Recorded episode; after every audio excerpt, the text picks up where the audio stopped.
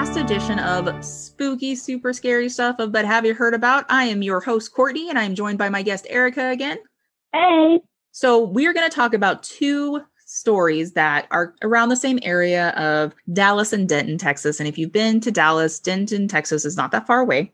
But I want to start with Denton, Texas story, which is with the Goat Man, and it's a Goat Man Bridge. It's also called the Old Alton Bridge. The legend goes that if you go on this bridge, which you can't cross um, unless you're on foot or like on a bike, you go on this bridge and you knock three times on the iron truss part of the bridge, then this demonic figure will appear that has the body of a man and the head of a goat. And he will either do something bad to you, he might, you know, scare you and you fall off the bridge and hurt yourself, whether you die or just, you know, break a leg. But then if you break a leg and you can't get out of, you know, the creek that it's over, then I guess you're kind of dead. So it's basically, you know, if you're crossing it at night to be weary, it's it's just a interesting thing. So there's some sort of history that goes back behind the tale itself, and there's a few different instances. One is with an African American entrepreneur. His name was Oscar Washburn, and his family tended a farmstead with goat herd, and they were near the bridge. They had wonderful meat. They had wonderful, just wonderful goats and what are, and goat's milk and all the stuff you do with goats. I don't know much about goats if we're going to be completely honest. So they just had great goat stuff. And he supposedly put up a sign um, on the bridge that said this way to the goat man and called himself the goat man. And again, he was an African American. This is 1930s Texas. It's not very pleasant to live in. It's not like it's harmony or whatever um, if you happen to be a black person living in Texas. So the KKK one night was fed up with him and he was doing so well. He was an entrepreneur, he had his family. They went and got him. And some legends or some stories say that they murdered his whole family and then they lynched him off the bridge. Others is that, you know, he died first and then his family ran away. But the one that I think makes more sense to go with this whole legend is that they lynched him after murdering his family. And when they threw his body on the rope over the bridge, the body and the head separated. And basically, they went to go look to see, you know, to make sure that he was swinging there because, you know, it's the KKK. They want to see what their work. And they saw just the head, they didn't see the body. And supposedly, they then saw a body with the head of a goat on it and it chased them away. Um, and so, supposedly, if you go and tap on the iron part of the bridge, and if you have anyone in your family or your bloodline has either been a part of the KKK or owned slaves, the goat man's actually going to come get you. So, if you want to test your family's ancestral stuff, you can go knock on the bridge at night and see if you had KKK members or people that were slaveholders in your family. And that's a great way to find out instead of just doing, you know, 23 and me. Does not sound like a good way to find out. I'm just saying, in case anybody was like, oh, we didn't own slaves, but you definitely like lived in the Gone with the Wind mansion on a plantation, then yeah, maybe they were lying to you. So don't go knock on the bridge. But there was another story or another retelling of it from the 1860s, and it involves almost the same setting where you have irate white people upset with this Creole man from Louisiana. They lynched him as well, and he also had the goat farm or had his own herd of goats. And the same thing happened with him was that his head and body detached from each other. And apparently the corpse ripped off the head of a goat that was nearby and put it on because he was missing his head. And that's another tale of the goat man. And there's also the superstitious part that actually it's the wife who has now become the goat man. And she's upset that anybody comes and disturbs her husband's bridge. Wow, um, I've never heard that one. I I liked that one. I was like, oh, she's gonna defend her husband's death place. I like it. So I tried really hard to find actual records because I was like, this is good. They even have a name. This has got to be great. I couldn't find anything other than the fact that, again, we are giving ghosts names because it just makes it feel a little bit better and it just makes it more real. Because again, those that are victors, which would have in this case would have been the KKK that lynched a man, um, they're not going to tell that story or tell what happened. So giving the name to a ghost, which might have been wronged in a sense, would have, you know, just given a little bit more life to the story. And also, this sounds like something that would have definitely happened. Well, at least like it the totally sounds like something that could have happened. Yeah. We know real stories of stuff like this happening. And not, not even terribly long ago. I mean, if you look at it in Jasper, You know, that was in the 90s in Texas. So it's not like this, this type of story even needs to be ancient, which is kind of interesting because you could paint these as like boogeymen of yore or whatever, but it's really not. I, I was alive when that happened. Me too. So that's kind of crazy. Yeah. The fact that we still have lynchings kind of creeps me out, but Mhm. that's that's another day. So yeah, that's basically the Goat Man. Um, I've never been to the bridge, and the fact that I now know where it is and it is an actual bridge, I kind of want to go. But again, you can't really get there by vehicle. You have to get out of your vehicle, and that makes me go, ooh, Ah, hmm, no, I don't want to get murdered by crazy people in the woods. no, but do you think this happened? You know, I'm gonna go ahead and say that there's some, there's got to be some truth to this Yeah. because Yeah, I think so too. I think I think it probably happened. I think it probably happened. Whether or not there's somebody haunting that bridge is a totally different story. But there's been enough people that have said that they've seen it. Now, granted, whether or not it's only targeting those of um, or racist people blood, then that's a whole other thing. But I could see the story itself happening and the way to remember the story, bringing it to light by having a ghost story or a legend to go with it. Because again, like going over a bridge at night on your own you should be weary of what you're going over. So if you were to tell this to people to be like, hey, don't go on that bridge, well, you shouldn't go over a bridge at night that's like a an old bridge that's been around since like the early 1900s that hasn't, you know, been worked on because it's probably going to fall apart on Right. you anyways. It's right. a legend in that sense, like what we've talked about before, where you're trying to like tell, like as a mom or something, you're like, don't go there. Bad things might happen. Because if you're going to fall off this bridge, if there's a creek underneath, who knows what's in that creek? I Mhm. want to say that one of the other things that went with the bridge, or a story in a sense that went with the bridge, was that closer in like the 90s or whatever, there was a lot of satanic rituals that happened out there and they would sacrifice live animals. And that could have bolstered the legend just because you have this cultist group out there that were, you know, doing sacrifices and trying to probably talk to demonic spirits and they probably bolstered what was ever happening at that bridge. So even if there wasn't um, an actual demon that was there from the legend of the goat man, there is now one there because of maybe what they were doing. Ah, so maybe an unrelated goat man. Yes. Or maybe he just took on the name goat man. I mean, like somebody is going to take up the Batman mantle one day and he's not really Batman, but you know, it's Batman. Yeah, yeah. I feel you. I feel you. And whenever I was a kid, you know, like we used to hunt goat man and we did I didn't know about the history of the actual legend, but we were always told like satanic deity type thing. you know, which kind of makes it weird that we were all out there looking for it. But you know, I digress. So it sounds like part of that may be why I had heard of goat man before at all. Yeah. Because of the actual cult activity out there. I can see like, yeah, because of the cult activity. I mean, it being out in Denton, and supposedly they outlawed a lot of it, but you know, to have any sort of like satanic rituals or what have you, you're just, you know, you're opening that gate But if you're a believer. I mean, okay, so if you're talking about satanic rituals, are we talking about like satanic panic? Like, is that what was going on there? Because, like, the Church of Satan doesn't really believe that you can conjure spirits because they're atheists, so they don't believe in in the whole like satanic ritual. So then you start talking about devil worshippers, which wouldn't really be associated with any sort of like structured ritual. you know what? I probably read this wrong, but I know that they had rituals where they would sacrifice animals. That's all I got. So I would just call it maybe maybe a cultist. cultists. I, yeah, I mean, because once you get like out in the West Texas, in the place that I'm from, there's there's a lot of it, and it's real. Like there's people out there doing it, but they're not Satanists. They would be like devil worshippers or weirdos, and you know that's a whole different topic that I could talk your ear off about. Um, and there's some like murders and things that happened, but yeah, they're not affiliated with the actual Church of Satan. That makes sense. Well, so we're gonna leave the goat man and we're gonna go talk about the legend of the lady in white. Because my favorite part of this is that there's a couple that worked for Neiman Marcus that put this into their own book. This author, his name was Frank X. Tolbert. He put this in this book about Neiman Marcus because it's um, originated from Dallas.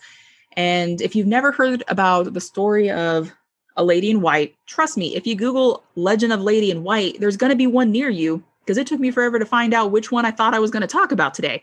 But finding the one in Dallas was a pretty good one. So the legend has it that there's a lake, and if you're driving, usually as a couple, if you're like parked by a lake, you will see a woman at night come up towards your headlights. She's going to be dressed all in white and she's going to be drenched. And she's going to come up and ask to get in your car and be like, Can you help me, please? Either she fell overboard out of a pier or she fell off a rowboat, but everybody else was fine. She just needs to get home. She will tell you her address. And as you start to drive, to take her home because first off you're going to feel horrible there's she's completely drenched so of course you're going to be like oh let me help you normally it goes that the couple will be driving and normally it's the man driving and the woman will turn around and she will see no one there anymore as though the person had vanished but there's a puddle of water that's still there. And they will normally continue to the address that they gave and go to the address. And whenever they get there somebody will be like oh you're you know you're the third couple tonight that's come by. Or in this other instance with the Malloys, who had worked at Neiman Marcus, they apparently talked to this man who had said, Yes, my daughter died like three weeks ago. So, to just give it a little bit more of a background, this woman, her name was Anne Clark. She wrote of this account of this first happening in 1943 and talking about these couple or this couple. And they wound up being the third couple to go to this house to say that they were sent there by this woman. And they were like, oh, yeah, this woman, she passed away. They either called it a sister or um, a cousin. It wasn't like their daughter or anything that had passed away and she had jumped off a, and she had committed suicide.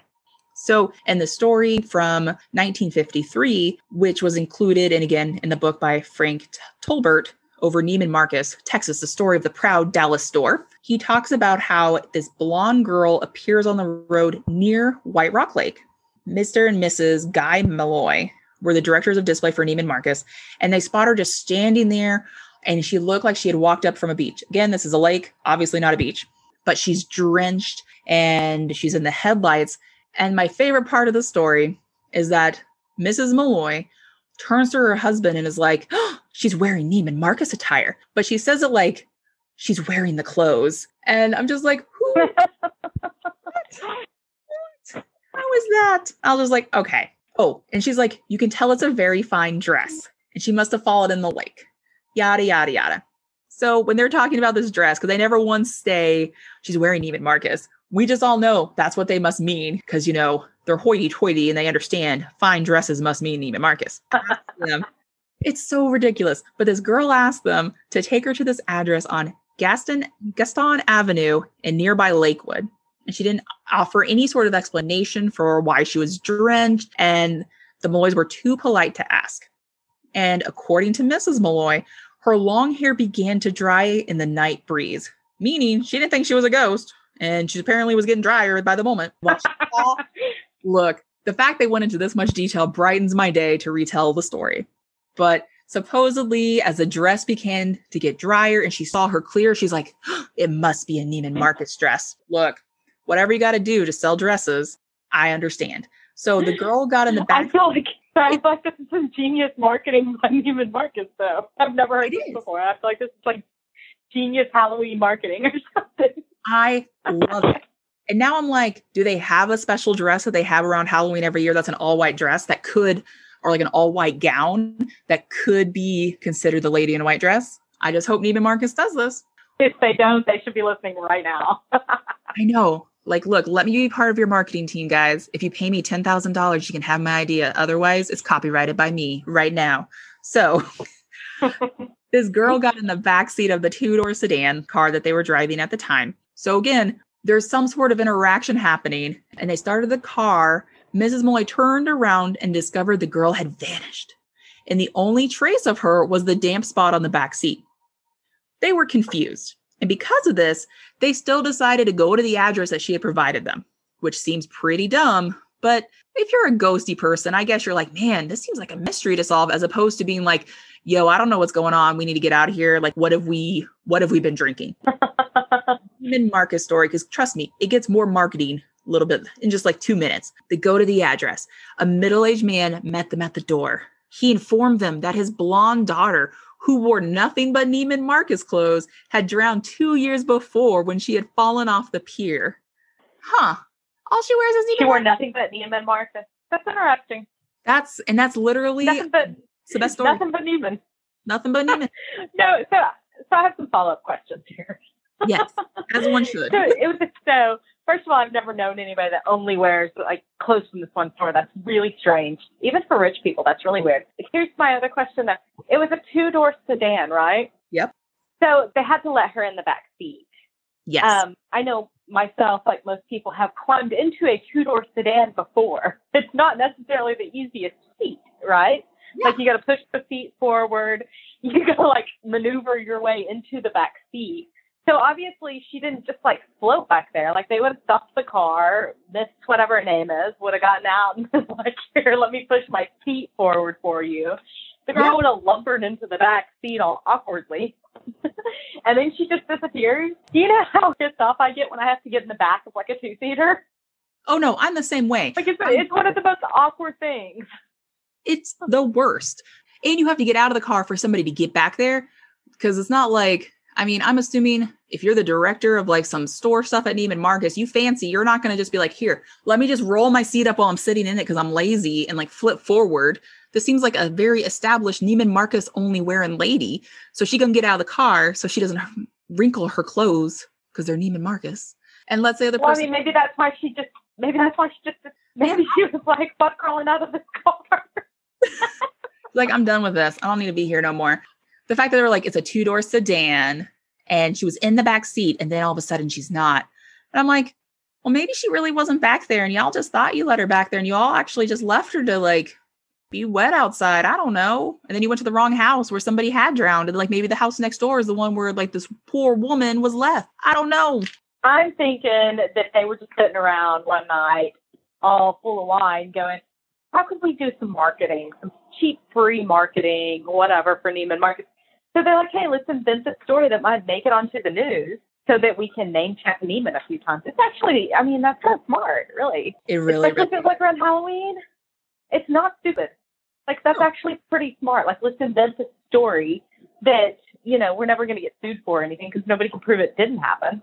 exactly. So, yeah, like it's not stupid. No, It totally a- sounds like something that you could come up with, like if you were sitting around getting all boozy trying to think on how to market your store. for me personally, this is a very believable, good story. I mean, you're using real people's names as like supposedly one of the first people that it happened to. And you even gave a date like two years before she had fell off the pier at this lake. And the lake is still there. I'm sure the pier is there. You could probably go to it if you really wanted to. So you have like all of these concrete evidence. But at the same time, I'm going to call this a marketing ploy. Okay, so I think that the least believable part about it is that two rich people in a two-door sedan stopped in the middle of the night to help somebody.